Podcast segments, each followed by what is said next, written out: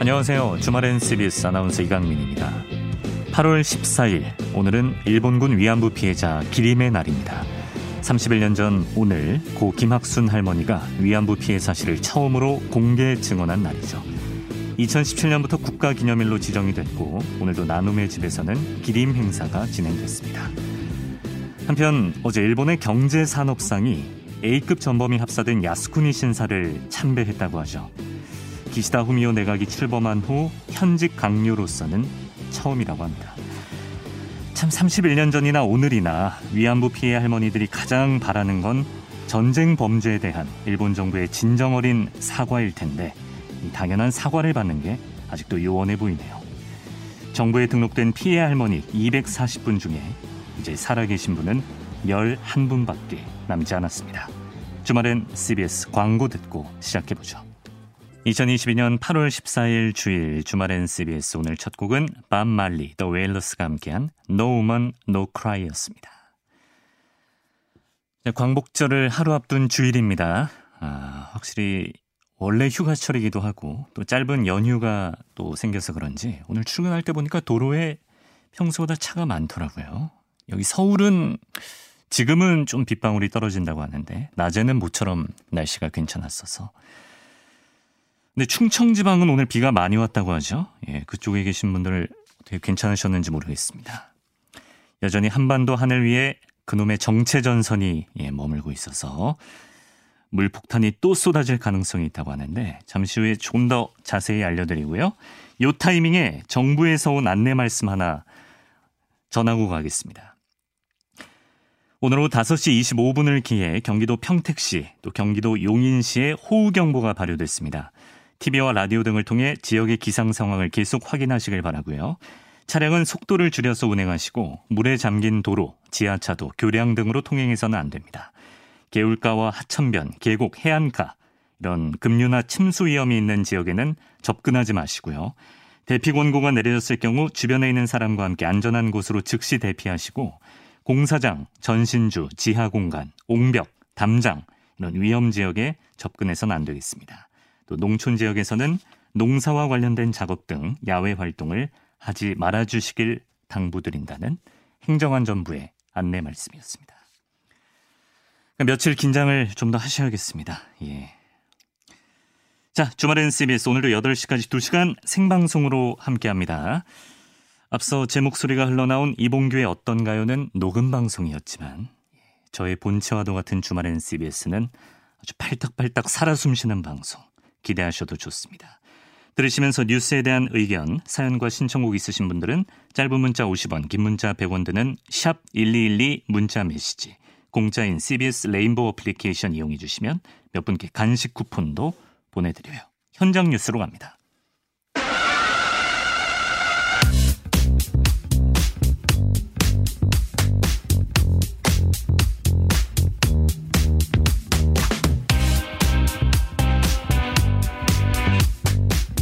네, 현장 뉴스 서울신문 손지은 기자와 함께합니다. 어서 오세요. 네, 안녕하세요. 서울신문 손지은입니다. 네, 지난주 이 시간에 손지은 기자가 어, 내일부터 이차 장마가 오니까 조심하세요라고 말씀하시고 갔는데 이차 장마가 이런 건 줄은 누가 알았겠습니까? 네. 네, 지난 한 주 다들 힘든 시간 보내신 걸로 알고 있습니다. 그렇습니다. 기록적인 폭우가 왔는데 아, 이 비 소식이 좀 이제라도 끝났으면 좋겠는데 이번 주 초에도 지금 예고가 돼 있더라고요. 일단 지난 밤 사이 충청 지역에 국지성 호우가 쏟아지면서 피해가 속출했다고 하죠? 네, 충남 부여에서 시간당 백십 밀리미터의 호우가 쏟아지면서 이십삼 년 만에 가장 강한 비로 기록이 됐습니다. 야, 예. 새벽 두시쯤에요. 이 시간당 백십 점 육 밀리미터의 물폭탄이 쏟아졌습니다. 지역 관측 사상 역대 이위로 기록이 됐고요. 어, 이번 비는 역대 일위인 천구백구십구년 시간당 백십육 밀리미터 이후 이십삼 년 만에 가장 강한 음. 수준의 비였습니다. 네. 아, 이제 이 충남 지역의 비는 경우에는 저기압이 유입되면서 내린 비였고요. 그럼에도 불구하고 강한 비가 내린 건 이 북쪽의 찬 공기와 남쪽의 더운 공기로 인한 이 기단 차이 때문이었다고 합니다. 음. 어, 충남 부여와 보령 이 중심으로 동서로 비구름이 형성돼 있었고요. 네. 이제 계속 이 충남 지역이 비구름의 통로가 됐던 겁니다. 음. 어, 특히 고기압 가장자리에서 수증기가 유입되면서 충남 부여 쪽으로 더 비구름이 강하게 발달했다고 합니다. 네. 어, 이 때문에 어젯밤부터 청양과 부여 등 충남 지역으로는 이백 밀리미터에 가까운 강하고 많은 비가 집중이 됐습니다. 근데 지금 걱정되는 건 내일이 광복절 연휴 마지막 날, 광복절 당일인데 내일부터가 진짜 심각할 수가 있다고 하죠? 네, 오늘 밤 사이에요. 다시 이 중국 북부 지방에서 정체 전선이 형성이 됩니다. 그러면 북한 지방까지 남아할 것으로 보이고요. 네. 이 정체 전선에 이 뜨거운 수증기까지 더해지면서 비구름이 더 강하게 발달할 것이라고 합니다. 예. 어, 그러면 이 강한 폭우구름을 동반한 정체전선이 그대로 북에서 남으로 남하를 하고요. 그러면 강, 광복절 휴일인 어, 이제 내일 새벽부터 오전 사이에 수도권을 비롯한 중부 곳곳에 일 차로 비가 내립니다. 일 차. 네. 어. 그리고 오전부터 오후까지는 잠시 이제 소강 상태를 보이다가 네. 어, 세 시 이후부터 다시 비구름이 강해지기 아. 시작해서 내일 밤 그리고 모레 새벽까지 수도권과 영서지방을 중심으로 강한 비가 집중될 전망입니다. 네. 그러니까 좀 넉넉 잡아 화요일 한 낮 정도까지는 긴장을 좀 바짝 하실 필요가 있을 것 같은데 지난 팔 일에 수도권과 뭐 강원 영서 쪽에 내렸던 그 엄청난 폭우가 백십오 년 만에 기록적인 호우라고 하잖아요. 이번에도 그럼 그 정도가 될 수 있는 거예요? 네, 어, 기상청이 이번에도요, 시간당 오십 밀리미터 이상의 소, 호우가 쏟아질 것이다. 예. 그러면 지난번 폭우와 맞먹을 정도의 강한 비가 내릴 수 있다. 어, 이렇게 보고 있습니다. 어, 다만 이번 비가 지난번과 다른 점은요, 정체 현상이 오래 지속하지는 않을 거다. 어. 어, 그러면은 조금 빠르게 밀려나가지 않겠느냐, 이렇게 관측이 되고 있습니다. 예. 어, 따라서 이 비구름이 한 곳에 오래 머무르지는 않을 것으로 보이고요. 어, 다만 모레인 십육 일 정체전선이 남해안까지 남하한 뒤에는 요 기, 이 지역에서는 다소 오래 머물면서 아. 많은 양의 비를 뿌릴 가능성도 있다고 합니다. 남부지방이에요? 네. 그래서 아. 기상정보를 좀 수시로 확인해 주셔야 합니다. 네. 이제 뭐 기후가 워낙 종잡을 수가 없기 때문에 기상예보에 또 기상 실시간 중계 느낌으로 같이 챙겨보셔야 됩니다. 그래서 뭐 얼마나 온답니까? 정확히? 구체적으로? 네, 내일부터 십칠 일까지 최고 백오십 밀리미터 이상의 비가 내립니다. 어, 가장 많은 비가 예상되는 지역은 경기 독부, 동부, 충청, 전북, 경북, 서부 지역입니다. 네. 어, 이 지역에서는 최고 백오십 밀리미터 이상의 비가 오고요. 서울 등 그 밖의 전국에서도 오십에서 백 사이의 비가 내립니다. 또 영동과 영남 동해안에도 최고 육십 밀리미터의 비가 예상이 됩니다. 네. 어, 상황이 굉장히 유동적이고요. 음. 어, 최근 시간당 강유, 강우량이 많은 특징을 보이고 있기 때문에 계속 주의를 해주셔야 합니다. 그리고 가장 우려되는 부분은 산사태입니다. 아. 이미 많은 비로 곳곳에 에서 산사태가 발생한 상황이고요. 네. 어, 대부분 지역에서 지난주에 많은 비의 양이 집중되면서 이미 토양 곳곳의 수분에 이 함유율이 포화 상태입니다. 어. 어, 그러면 지반이 약해질 수밖에 없고요. 네. 산사태 위험은 그만큼 높아지는 겁니다. 어, 산림청은 주말과 휴일 사이에 비의 강도가 약해지면서 잠시 특보를 약화했지만 음. 다시 강한 비가 내리기 시작하면은 산사태 예보로 강화할 것으로 보고 있습니다. 네. 어, 특보가 내려진다면 적은 양의 비에도 산사태가 충분히 일어날 수 있다는 점을 인지하셔야 되고요. 주변 대피로 그리고 대피소를 미리 확인해 주셔야 합니다. 네. 그리고 본격적으로 비가 내리기 전이라면 이 주변 배수로 확인해 주셔야 하고요. 예. 그런데 비가 내리기 시작했다. 네. 그러면 주변 점검을 위해서 야외로 나가시는 거 절대 삼가셔야 합니다. 애초에 뭐 대피할 일 없이 뭐 산 근처에는 당분간 월신도 안 하시는 게 상책이겠습니다. 자, 날씨 정보 이제 전해주셨고요. 어, 정치권 소식을 보면 어, 이준석 대표 얘기를 안 할 수가 없습니다. 어제 정말 마스크로 눈물을 훔치면서 정말 육십이 분 동안 격정의 기자회견을 가졌는데 이제 이 대표 어떻게 되는 겁니까? 자, 일단 이준석 대표가 어제 윤석열 대통령과 윤핵관, 윤석열 대통령 측 핵심 관계자들을 향해서 사실상 전면전을 선포했다라고 음. 이제 볼 수 있고요. 네. 아, 특히 이제 어제 윤 대통령이 대선 기간에 본인을 향해서 아, 비속어. 네. 그, 이, 이 땡땡. 네, 저. This baby, that baby. 예. 네, 이제 그렇게 욕을 하는 사람을 대통령 만들기 위해서 음. 당대표로서 열심히 뛰어야 했던 게 굉장히 쓰렸다라고 이야기를 했고요. 네. 그리고 돌이켜보면 양의 머리를 흔들면서 개고기를 가장 열심히 팔았고 가장 잘 팔았던 사람은 바로 저였다라면서 양두구육을 다시 소환을 했습니다. 음. 그래서 어제도 질문이 나왔었어요. 네. 이 개고기가 윤석열 대통령을 이야기한 것이냐. 언뜻 들으면 그렇게 해석할 수도 있을 것 같거든요. 맞죠. 그걸 네. 사라고 판 사람이 이준석 대표다. 네, 이 뜻이니까요. 예. 근데 이제 어제도 어, 개고기는 사람을 뜻하는 게 아니고 음. 우리가 내걸었던 가치다. 이제 이런 설명이 있었고요. 네. 그런데 오늘 이 김미애 의원이 페이스북에 아무리 그래도 당대표였던 분의 입에서 자당 대통령 후보를 개고기에 빗대는 건 결코 해서는 안 될 망언이다라고 음. 지적을 했습니다. 네. 아, 그리고 지난 대선 원내대표로 이, 이 대표와 윤핵관 사이의 중재 역할을 했던 김기현 의원이요. 또 페이스북에 아, 지난 대선 때 저는 개고기를 판 적도 없고 음. 양의 얼굴 얼굴 탈을 쓰지도 않았다라면서 음. 어, 역지사지해라. 이제 이렇게 윤, 이준석 대표의 이 아, 이제 만류하고 음. 비판의 메시지를 냈습니다. 네. 아, 일단 이준석 대표는요, 이 모든 과정, 당 윤리위원회 징계, 비상대책위원회 전환, 또 당대표 자동해임 등 이 모든 과정이 나에 대한 집단 린치다라고 주장을 하고 있고요. 예. 그리고 이제 무엇보다도 어제 그들과 끝까지 싸울 것이다. 그들이 가장 두려워하는 방식으로 가려고 한다라고 하면서 윤핵관들과 끝까지 싸우겠다라는 입장을 밝혔습니다. 네. 그러면서 어제 이제 예를 들었던 게 어, 이제 이과잖아요. 공대에 나왔는데 자신이 직접 이제 프로그래밍해서 아. 온라인 당원 활동 공간을 만들 거라고 이야기를 했고요. 네. 이제 당의 혁신 방향을 담은 책을 거의 다 썼다라고 했기 때문에 음. 이 책에 또 윤핵관 관련 또 다른 폭로가 담길 수도 아, 있습니다. 폭로가? 네. 그리고 오. 내일부터는 어, 이제 라디오, 방송 이런 여론전 본격적으로 어, 재개하겠다라고 밝혔습니다. 그렇군요.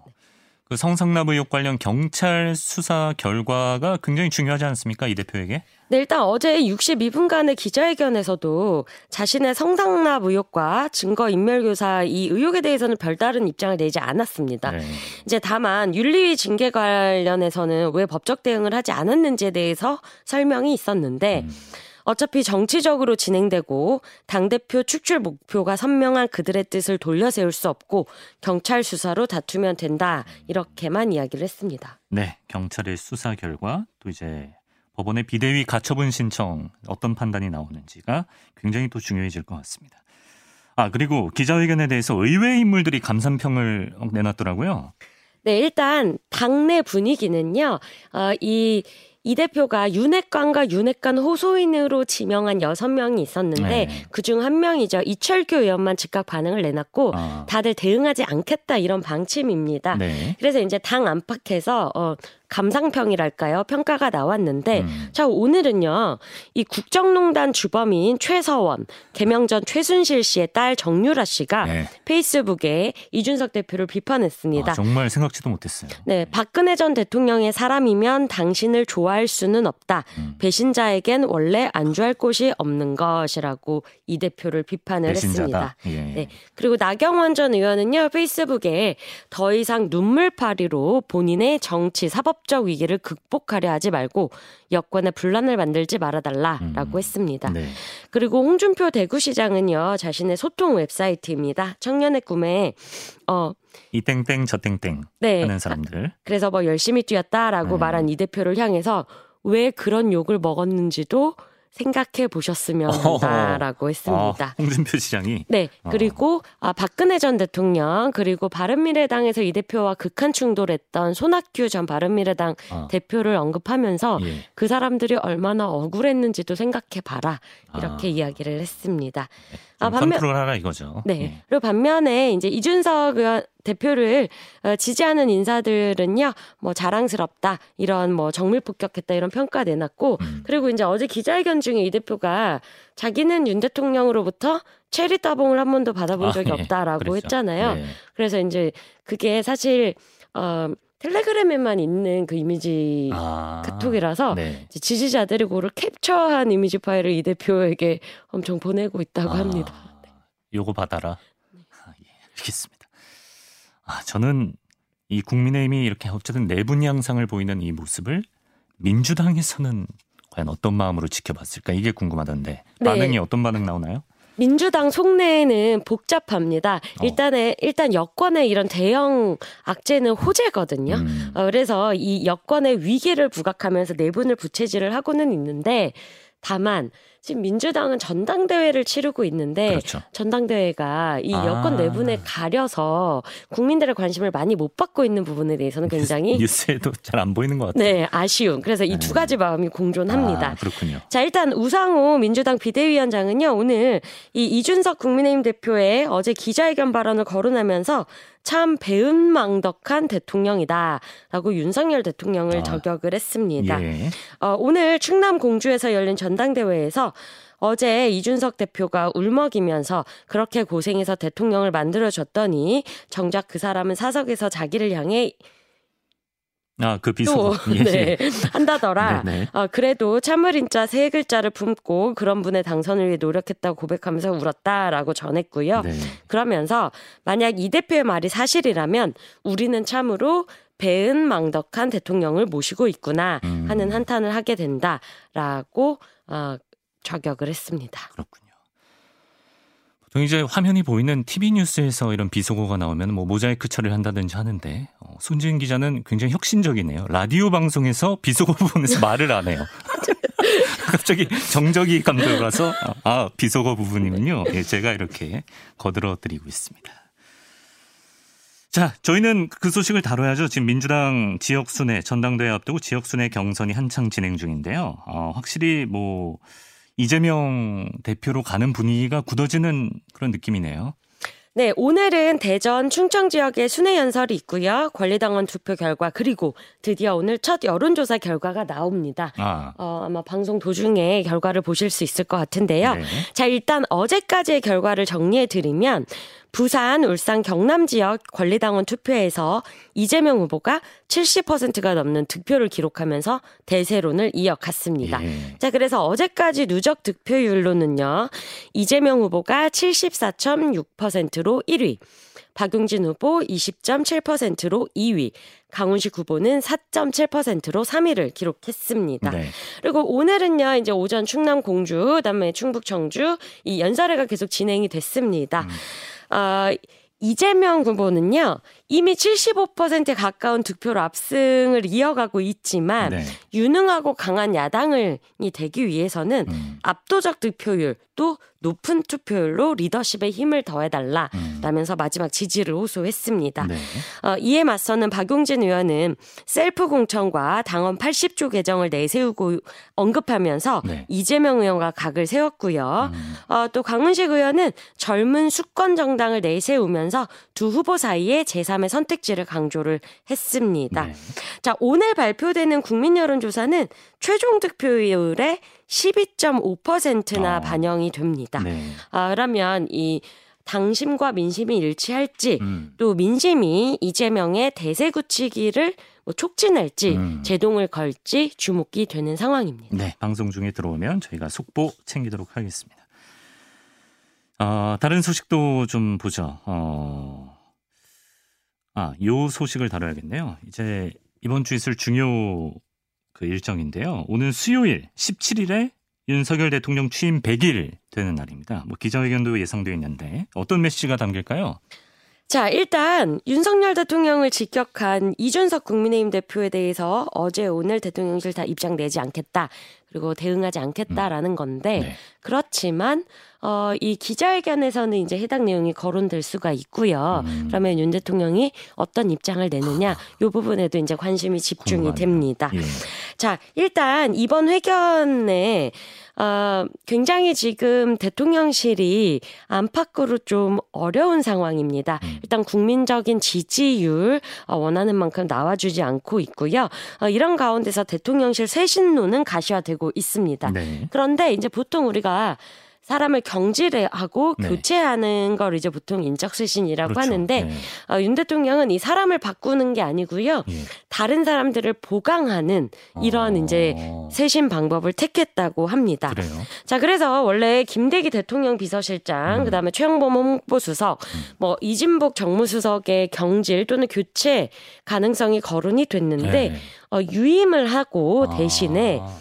김은혜 전 국민의힘 의원이 네. 이제 홍보라인에 보강되는 쪽으로 어. 어, 이야기가 되고 있습니다. 네. 그렇군요. 일단 뭐 어떤 메시지 나올지 지켜봐야겠고. 예. 네, 여기까지 오늘 봐야겠네요. 좀 매갈이 없이 끝났는데. 예.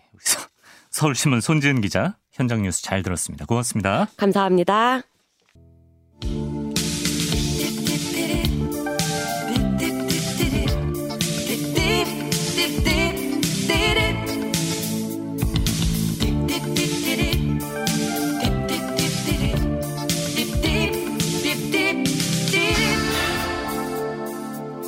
음악은 몇 주째 들어도 적응이 안 되네요. 세계를 깊고 넓게 보는 시간 딥앤 와이드, 국제문제평론가 임상훈 임문결 연구소장과 함께합니다. 어서 오십시오. 안녕하십니까. 적응되시도록 제가 딥하게 계속 아. 딥하게 한번 파드리겠습니다. 청취자들에게 코너명을 각인시키기 위한, 세뇌시키기 위한 담당 피디의 어떤 노력인데 딥드립만 기억하실 것 같아요. 그러니까 딥앤 와이드인데. 네, 딥앤 와이드인데 네. 국제 뉴스니까 이제 와이드는 이제 깔고 들어가는 거고. 아, 기본으로. 예. 네, 음. 거기다 이제 딥하게. 네. 감기 걸려서 목소리가 조금 잠겼습니다. 아, 감기 걸리셨군요. 네, 코로나 네. 아닙니다. 코로나 아니죠. 네, 아닙니다. 다행입니다. 네. 딥앤 와이드, 딥하게 들어가 주신다니까 기대를 해보고요. 그래서 딥하게 볼 인물, 이번 주는 어떤 인물을 준비하셨나요? 매주 인물을 한 명씩 제가 딥하게 보겠다 가져왔잖아요. 그렇죠. 오늘은 특별히 인물이 아니고 동물을 가져왔습니다. 어, 동물을? 동물, 예, 동물이지만 음. 어, 우리 인간한테 너무나도 깊이 우리가 이제 관심을 가질 수밖에 없는 어, 그런 동물인데요. 예. 벨루가라고 아십니까?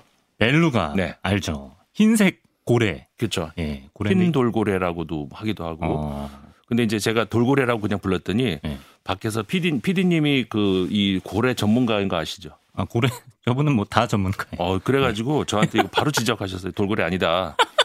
굳이 부르려면 네. 흰 돌고래라고 부르라고. 아, 흰 돌고래라고? 예. 어. 그러니까 돌고래는 아니다. 굉장히 엄격하시네. 네. 이게 우리가 흔히 이 생, 생물 분류할 때 종속, 과목, 강문계 있잖아요. 네. 그 중에서 이제 우리가 포유류, 흔히 말하는 그것이 포유강에 해당되는 것이고 음. 그 밑으로 목이 그 소목, 소, 근데, 예, 아. 소 있잖아요. 소우 할 때 그 소, 네. 우매하는 소. 그런데 네. 그 소목 안에 이 고래가 들어간다는 거예요. 아, 고래가 소목에 들어가요? 예. 그러니까 되게 목이 굉장히 광범위하지만 네. 그 안에 뭐 영양도 들어가고 사슴도 들어가고 뭐 아. 기린도 들어가고 다 들어가는데 고래도 거기 들어간다고 합니다. 아.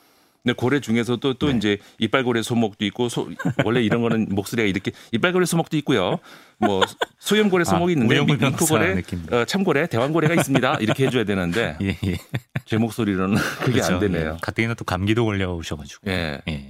근데 우영우 이상으로 전문가이신 이 피디님이 계속 때려봐가지고 제가 예. 뒷골이... 우영우 이상은 아닐 겁니다. 아, 그래요? 저분도 그냥 아는 척하시는 걸 수도 있어요. 근데 이제 이 벨루가가 어, 그 이빨고래 소목에 해당이 되는데 네.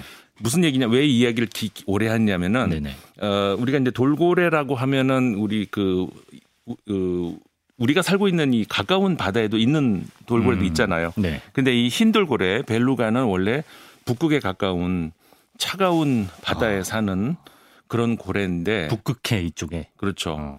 그런데 최근에 예. 프랑스 센느강에서 이 벨루가가 발견이 돼가지고 지난 이일날 발견이 됐죠.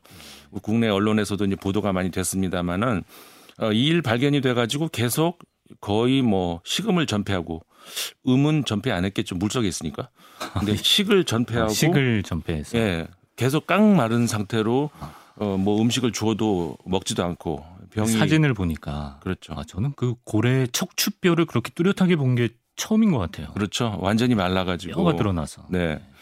어, 그 상태로 어, 결국은 이 그런 바다에서 살면 안 되는 거거든요.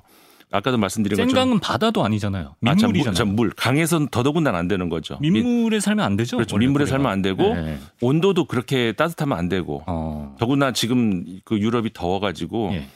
평소보다 더 물이 어. 데워져 있는데 그렇겠죠. 이건 원래 북극 쪽에 가까운 차가운 바다에 살아야 되는 고래인데 거기 있으니까 이게 살겠습니까? 어, 못 살죠. 그렇죠. 그래서 결국 어, 운반을 해서 예. 저 차가운 바다로 데려다 주려고 하는데 네. 거기서 결국은 참지 못하고 너무 고통스러워해서 안락사를 시켰다고 하는 거죠. 안락사 처리가 됐군요. 네. 어. 그러니까 이게 사실 노르웨이 북쪽 그 스발바르 제도라고 하는 곳에서 센느강에서 삼천 킬로미터 떨어진 곳이란 말이에요. 굉장히 이제 북쪽인데 어떻게 거기까지 어쩌다 프랑스 센느강에 온 거예요. 그러니까요. 네. 어떻게 거기까지 왔을까라고 하는 것을 지금 프랑스에서도 계속 연구 중이라고 하는데 네. 뭐 국제뉴스 하다가 갑자기 뭐 생물학 얘기를 하, 말씀을 드리라는 것은 아니고 하셔도 됩니다. 너무 재밌는데요. 그 아까 목강 하실 때. 아, 네. 예. 어, 근데 사실은 이 북쪽에서 살아야 될 고래가 거기까지 왔다는 거, 어, 흔히 우리가 이제 이번에 그 발견된 벨루가뿐만 아니라 네. 어, 돌고래를 포함해서 이제 고래라든가 이런 동물들이 어, 우리가 알고 있는 것이 이 주파수를 이용을 해가지고 아, 이 초음파, 초음파를 이용을 네. 해가지고 어, 저 수신을 하고 발신을 하고 하잖아요. 네. 우리가 이제 이 땅 위에 살면은 시각이 굉장히 중요한데 예. 물론 청각도 중요하지만 바닷속에서는 뭐 빛이 적으니까 아무래도 시각보다는 청각이 중요하지 않겠습니까? 네. 그러니까는 우리가 고요한 바다 뭐 이런 표현을 많이 쓰지만 네. 인간 귀에는 고요한 바다이지 그 이 돌고래들한테는 그리고 고래들한테는 네.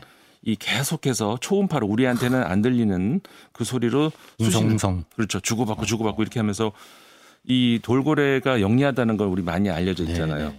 근데 돌고래는 이 초음파 소리로 각자의 목소리까지 구별할 수 있대요. 어. 우리도 인간이 친구들끼리 목소리 구별할 수 있잖아요. 그렇죠. 전화 오면은 누군지 안 밝혀도 아 누구구나 하잖아요. 네네. 돌고래도 초음파로 얘가 누군지 그걸 구별할 수 있다는 거죠. 네네. 그 정도로 아주 세밀한 그 초음파 소리를 가지고 있는데 제가 최근에 고래의 비밀이란 다큐멘터리를 봤거든요. 네. 이 초음파 의사소통 시스템이 얼마나 정교하냐면 음. 얘네가 매년 새로운 노래의 히트곡이 생긴대요. 고래 음, 세계에. 그래서 그게 칠레 앞바다에서 어느 날 어떤 노래가 초음파 노래가 발견이 됐다. 음. 그게 유행을 타서 한 두 달 후에는 노르웨이 앞바다에서 그 노래를 다른 고래들이 부르고 있어요. 일종의 한류처럼. 그렇죠. 약간 음. 빌보드 차트처럼. 음, 그쪽으로 유행이 아, 나갔군요. 그거 진짜 깜짝 놀랐거든요. 그러니까 지능이 그 정도로 높고 그렇기 때문에 네. 그 지능이 높을수록 이제 그 생각할 거리가 많겠죠. 음. 물론 이제 인간의 생각하고는 우리가 이제 인문학적으로는 구별이 됩니다. 그, 그 예를 들어서 돌고래가 언어가, 언어를 가지고 있다는 건 인간의 언어하고는 근본적으로 다른 게 있는데 네. 어쨌든 간에 고도의 상징 체계를 가지고 있는 건 맞다는 거죠. 네. 그런데 문제가 뭐냐면은 네. 어, 인간이 이제 어쨌든 간에 선박을 이용을 하잖아요. 아, 예. 근데 선박이 어마어마한 소음을 내고 그리고 어마어마한 또 이렇게 그 주파수를 발사하고 아, 하잖아요. 그렇죠. 그런 것들이 우리한테는 그냥 뭐 고요한 바다에 우리끼리 하는데 뭐라고 하지만 이 고래나 돌고래들한테는 어마어마한 소음이 된다는 것이죠. 예를 들어서 우리 인간한테 우리 이렇잖아요. 이렇게 조용한 방음 시설이 잘된 이런 곳에서는 우리가 자세한 얘기도 나눌 수 있지만 그렇죠. 우리 둘이서 어디 바에 갔다 아. 어마어마한 소음이 날 때는 소통할 수 있는 말이 줄어들잖아요. 그런데 갔다 오면 목 쉬어서 나오죠. 그렇죠. 예. 어, 가, 어, 잘 가. 예. 뭐 이 정도밖에는 말을 못 하잖아요. 예. 돌고래가 그런 상황이라는 거죠. 소통이 안 된다는 거예요. 더 이상. 아 그래서 뭐 예를 들어서 무리를 지어서 다녀야 되는데 음, 낙오가 되기도 하고. 그렇죠. 요 센느강 돌고래도 그랬을 가능성이, 가능성이 있다. 있다는 것이죠. 아. 연구가 진행 중이지만 어, 다들 무리가 오른쪽으로 했는데 혼자 왼쪽으로 아, 간다든가 네. 그리고서는 동료를 불러도 대답이 없다든가 아. 왜냐하면 너무 시끄러우니까 이들한테는.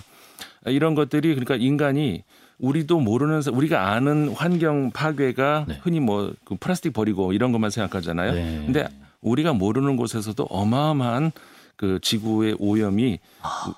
그 유발을 우리가 하고 있다는 것이죠. 네. 아, 그 돌고래 기준의 그 소음 속에서 길을 잃고 센느강으로 왔다라고 상상하니까 네. 아, 되게 가엽네요. 진짜. 그렇죠. 네. 예를 들어서 배에서 이제 뿜는 그런 그 주파수를 이들이 잘못 이해하고 아 저쪽으로 가려나 보다 그러고 또 올 수도 있는 것이고. 그렇죠. 예, 몇 년 전에도 이, 이천십팔 년도에 프랑스에서 이런 관련 그 보도가 한번 나왔었거든요. 네. 그래서 그런 연구들이 계속 이루어지고 있는데 연구는 연구고 또 우리 일상생활은 우리가 계속 수, 지금 수십 년 환경 문제나 그 뭐 다 좋은 얘기인데 음, 나중에 또 나중에 우린 급한데 그렇죠. 이렇게 생각을 하잖아요. 근데 이제는 환경 문제가 이 조금 있다가 딥한 그 이슈를 말씀드릴 때도 제가 말, 다시 아, 말씀드리겠습니다만은 예, 예. 환경 문제가 이제 앞으로 먼 훗날 얘기가 아니에요. 어. 우리 아들 세대에서는 정말로 심각하게 어, 심각하게 다가올 수 있는 그런 문제가 진짜 됐습니다. 우리가 해결하지 않으면 결자이지 않으면은 큰일 날 그런 상황까지 왔어요. 센느강 돌고래가 직접적으로 타격을 입은 것처럼 그 다음은 인간 차례가 네. 될 수가 있다. 그렇죠. 네. 아 그럼 그 북극해 그쪽에 배들이 다니는 건 관광 크루즈나 이런 것들 좀 다니지 않아요? 그렇죠. 그래서 사실 그 호주 같은 데도 있고 어, 그 관광 코스가 있잖아요. 이 고래 이렇게 뛰어넘 막 물에서 솟아오르고 그렇죠, 이런 거. 네. 근데 이제 원래 정식으로 하려면은 뭐 보러 갈 수는 있는데 네네. 근처에 가면은 모든 시동도 끄고 어. 모든 이렇게 전파 같은 것도 다 이렇게 끄고 네. 이렇게 해야 된다고 합니다. 우리 비행기 탈 때 그 전원 다 저기 전화기 끄라고 하잖아요. 아, 그런 것처럼 돌고래도 그런 것들을 수신을 한다는 거예요. 아. 그러니까 그런 걸 다 끄고 해야 되는데 그래서 이제 뭐 그런 걸 지키는 그런 관광도 있습니다. 근데 아. 그런 걸 지키지 않는 관광도 여전히 많겠죠. 많이 있, 예, 예. 있어요. 예. 그 안에 관광 어, 저기 타고 있는 그 손님들도 전화기를 설마 끄겠습니까? 계속 촬영하려고 그렇죠, 하고 그렇죠, 예. 수신 뭐 영상 통화하는 사람도 예, 하기도 예, 하고 예. 그렇기 때문에 그런 것들이 우리는 우리 귀에는 안 들리지만 돌고래한테는 어마어마한 소음으로 들린다는 것이죠. 정 돌고래가 보고 싶으셔도 최대한 돌고래의 그 생태계를 방해하지 않는 선에서 차분하게 기다리는 그런 생태 관광이 필요할 것 같습니다. 네. 자, 어, 딥하게 볼 동물. 오늘 특별히 벨루가를 살펴봤고요. 딥하게 볼 이슈는 아까 뭐 환경 관련된 거라고 말씀하셨죠? 네. 제목을 고난의 유럽 이렇게 뽑아봤는데요. 유럽 얘기군요. 예, 유럽의 최근에 너무 덥다 이런 얘기는 보도를 통해서 많이 보셨을 겁니다. 네. 근데 더워도 너무 더워요. 우리나라는 폭우가 휘몰아쳤는데 거기는 더위에다가 가뭄. 가뭄까지. 네. 아. 가뭄이 지금 수십 년 만에 찾아오는 가뭄인데 이게 좀 더 가면은 오백 년 만에 찾아오는 야. 극한 가뭄이 될 수도 있다는 그런 경고까지 나오고 있거든요. 어느 정도길래 그렇습니까? 가뭄이? 그 영국 같은 경우도 네. 그러니까는 그 나라마다 주요 강들 있잖아요. 테임즈강, 독일의 라인강, 네, 네. 프랑스의 루아르강 이런 강들이 하천이 점점 바닥까지 전체는 아니지만 바닥을 보이는 곳이 점점 많아지고 있다고 하거든요. 지금 우리로 치면 한강 바닥이 보일랑 말랑한 그렇죠. 느낌인 거잖아요. 예. 그 사진 같은 것들 관심 있는 있으신 분들은 찾아보시면은 예. 라인강이 쭉 물이 빠져가지고 바닥이 이렇게 보이는 그런 것까지도 보실 아, 수 있어요. 심각하네요. 네. 그래서 어, 지역에 따라서는 네. 이게 정말 심각하게 받아들여져 가지고 머리 매일 감지 마라. 이런 아, 얘기가 지금 지자체에서 그렇죠. 어. 어차피 유럽 사람들은 우리나라 사람처럼 머리를 매일 감지는 않아요. 아, 그렇습니까? 그 사람들은 머리를 잘 안 감아요. 아 그래요? 예. 어. 그래서 그래서 향수를 또 많이 뿌리기도 하는데 그, 어쨌든 간에 머리 감지 마라라는 그리고 차 세차 자주 하지 마라. 네. 물이 너무 부족하다는 머리도 거예요. 못 감게 하는데 오죽하겠습니까 세차는. 그렇죠. 예. 세차는 진짜 꿈도 못 꾸죠. 예. 하면 안 되는 거죠. 예. 그래서 가정에도 그 물 사용 있잖아요. 그러니까 저 물 받아놓고 목욕하는 그런 건 못하게 하고 아. 최소한의 샤워만 하도록 하고. 야. 그러니까 이 물 사용량을 제한하는 물론 권고 수준이지만 아직은 네. 어, 서유럽 같은 경우에 얼마나 심각한지를 어, 지금 그 단적으로 보여주는 그런 거죠. 야, 이게 지금 다른 나라도 아니고 영국, 프랑스, 독일 이런 선진 국가에서. 네. 머리에 떡이 지는 한이 있어도 물 쓰지 마라. 이 상황까지 왔다는 거 아니에요? 그러니까요. 네. 사실 우리가 그 시리아 문제 많이 얘기하지 않습니까? 네. 시리아 하면은 이제 정치적인 혼란 이런 거로 해가지고 이제 나라가 굉장히 불행하게 됐다 이렇게 이해를 하는데 사실 그 내면을 잘 들여다보면요. 네. 사실 그쪽 땅이 옛날에 비옥한 초승 땅 우리 세계사 시간에 이렇게 아, 하면 예. 굉장히 비옥한 땅이거든요. 네. 근데 이제 사막화 되잖아요. 네. 이게 그 최근 백 년 사이에 그 시리아 땅이 점점 변하고 있는 거예요. 근데 제가 표현을 점점이라고 했지만 네. 인간이 느끼지 못할 만큼 변하면 또 인간이 거기 적응을 하겠죠. 근데 인간이 느낄 만큼 변화를 해요. 그래가지고 기후변화로 인해가지고 토지, 그러니까 농지가 변해가고 있는 것이죠. 네. 그러니까 농사 지으려고 했는데 갑자기 내 다음 해에 가보니 이상이고 다음 해에 가면 또 이상하고 어. 그러니까는 거기에 적응을 못하는 것이죠. 대규모 도시 이동, 그러다 보니까 도시도 혼란해지고 이게 시리아 문제의 시발점이었거든요. 그게 정치적 분란까지 그렇죠. 이어진 거예요? 아. 그렇기 때문에 어, 이, 이 기후변화 문제가 네. 아까도 말씀드렸지만 이거는 이제 그 먼 훗날 문제가 아니라는 것을 어. 우리가 다 같이 좀 생각을 해야 될 그런 때가 진짜 왔어요. 네. 그리고 이번에 뭐 여름을 어찌어찌 이렇게 뭐 머리 안 감고 넘긴다고 해도 사실 에너지나 이런 문제는 겨울에 더 필요한 거잖아요. 겨울이 진짜 큰일 났죠. 올겨울은 어떡하나요? 더위는 좀 참을 수 있는데 추운 거를 난방을 떼지 않고는 더 힘들지 않을까요? 생존이 어렵죠. 네. 근데 그 우리 우크라, 우크라이나 전쟁 문제로 해가지고 이야기를 많이 어, 보도에서 나왔습니다만은 어, 러시아의 어, 천연가스와 네. 이런 것들을 차단을 한, 하다가 조금 틀었다 또 차단했다가 이렇게 되니까 네. 이 독일 같은 경우도 그래서 초, 초반에 전쟁 초반에 좀 많이 고심을 했었죠. 근데 결국은 어, 그 러시아를 제재하는 쪽으로 어, 어, 분명하게 노선을 정했습니다만은 어, 독일 같은 경우가 가장 심각한 경우인데 네. 어쨌든 전 그 서유럽이 이 올 겨울의 에너지 부족 문제에 굉장히 심각한 그런 상황으로 어, 가고 있거든요. 네. 그러다 보니까는 독일도 이미 이제 비축을 해야 되는 그 겨울에 에너지가 많이 사, 필요할 그런 상황을 대비해서 비축을 해야 되는 그런 상황이 오는데 그래가지고 통행이 드문 길 같은 경우는 신호등도 다 끈답니다. 신호등을? 네. 어... 근데 신호등 그게 무슨 전기가 얼마나 먹을까 싶지만 그 정도로 그러니까 아껴야 되는. 예, 심각하다는 것이죠. 그 정도로 아껴야 된다는 그런 상황이고 네. 그리고 이제 유럽 하면은 파리라든가 독일 이런 경우에 화려한 밤 조명. 아, 그럼요. 조명이 정말 유명하잖아요, 거기는. 네. 낮 보는 것보다 밤이 더 이쁘고. 그렇겠죠. 예. 네. 근데 그 조명 사용도 이제 줄이고 최소로 그리고 랜드마크 이런데. 예. 뭐 신호등까지 줄일 정도니까 뭐 그런 조명은 말할 것도 없고. 우리로 치면은 저기 남산 서울 엔타워 조명을 꺼버리는 그렇죠. 네, 그런 그런 거. 예. 그러니까는 그렇게 이제 비축을 하고 있습니다만 그 정도 비축 가지고는 안 된다. 어, 그래서 그 유럽이 사실 지난 이 년 좀 넘은 기간 동안에 코로나십구로 굉장히 피해를 많이 받은 지역이 또 유럽이었잖아요. 그렇죠. 코로나에 이어서 또 폭염, 가뭄에다가 이제 몇 달 후면은 난방 부족 사태까지 올 수 있는 거. 그러니까 그래서 제가 이제 고난의 유럽 이렇게 얘기를 했는데 네. 줄지어서 이런 고통이 예고되고 있는데 아까도 제가 이제 다른 그 벨루가 얘기 너무나 예 그 네. 시리아라는 아름다운 아, 나라가 네네. 지금 이런 고통을 받고 있는 이런 말씀도 드렸습니다만은 예. 이거는 먼 나라 얘기가 아닐 수도 있다는 것. 유럽에서도 그런 일이 초래될 수가 있다. 정말 그러면 안 돼야 되겠지만 우리가 당장 뭔가를 하지 않으면은 백 년 안에 우리가 상상도 못할 무엇이 될 수도 있다는 것. 이제는 우리가 그 먼 훗날 얘기가 아니라는 네. 것을 다 같이 깨우쳐야 됩니다. 그러네요. 오늘 짚어주신 딥하게 볼 동물과 이슈는 그 맥이 통하네요. 예. 네. 뭐 자연과 생태계가 이렇게 우리를 기다려주지 않는다는 게 여실히 드러나는 그런 예, 좀 지구의 미래가 걱정되는 그런 소식이었습니다. 여기까지 임상훈 임문결 연구소장과 함께했습니다. 다음 주 이 시간에 뵙겠습니다. 고맙습니다.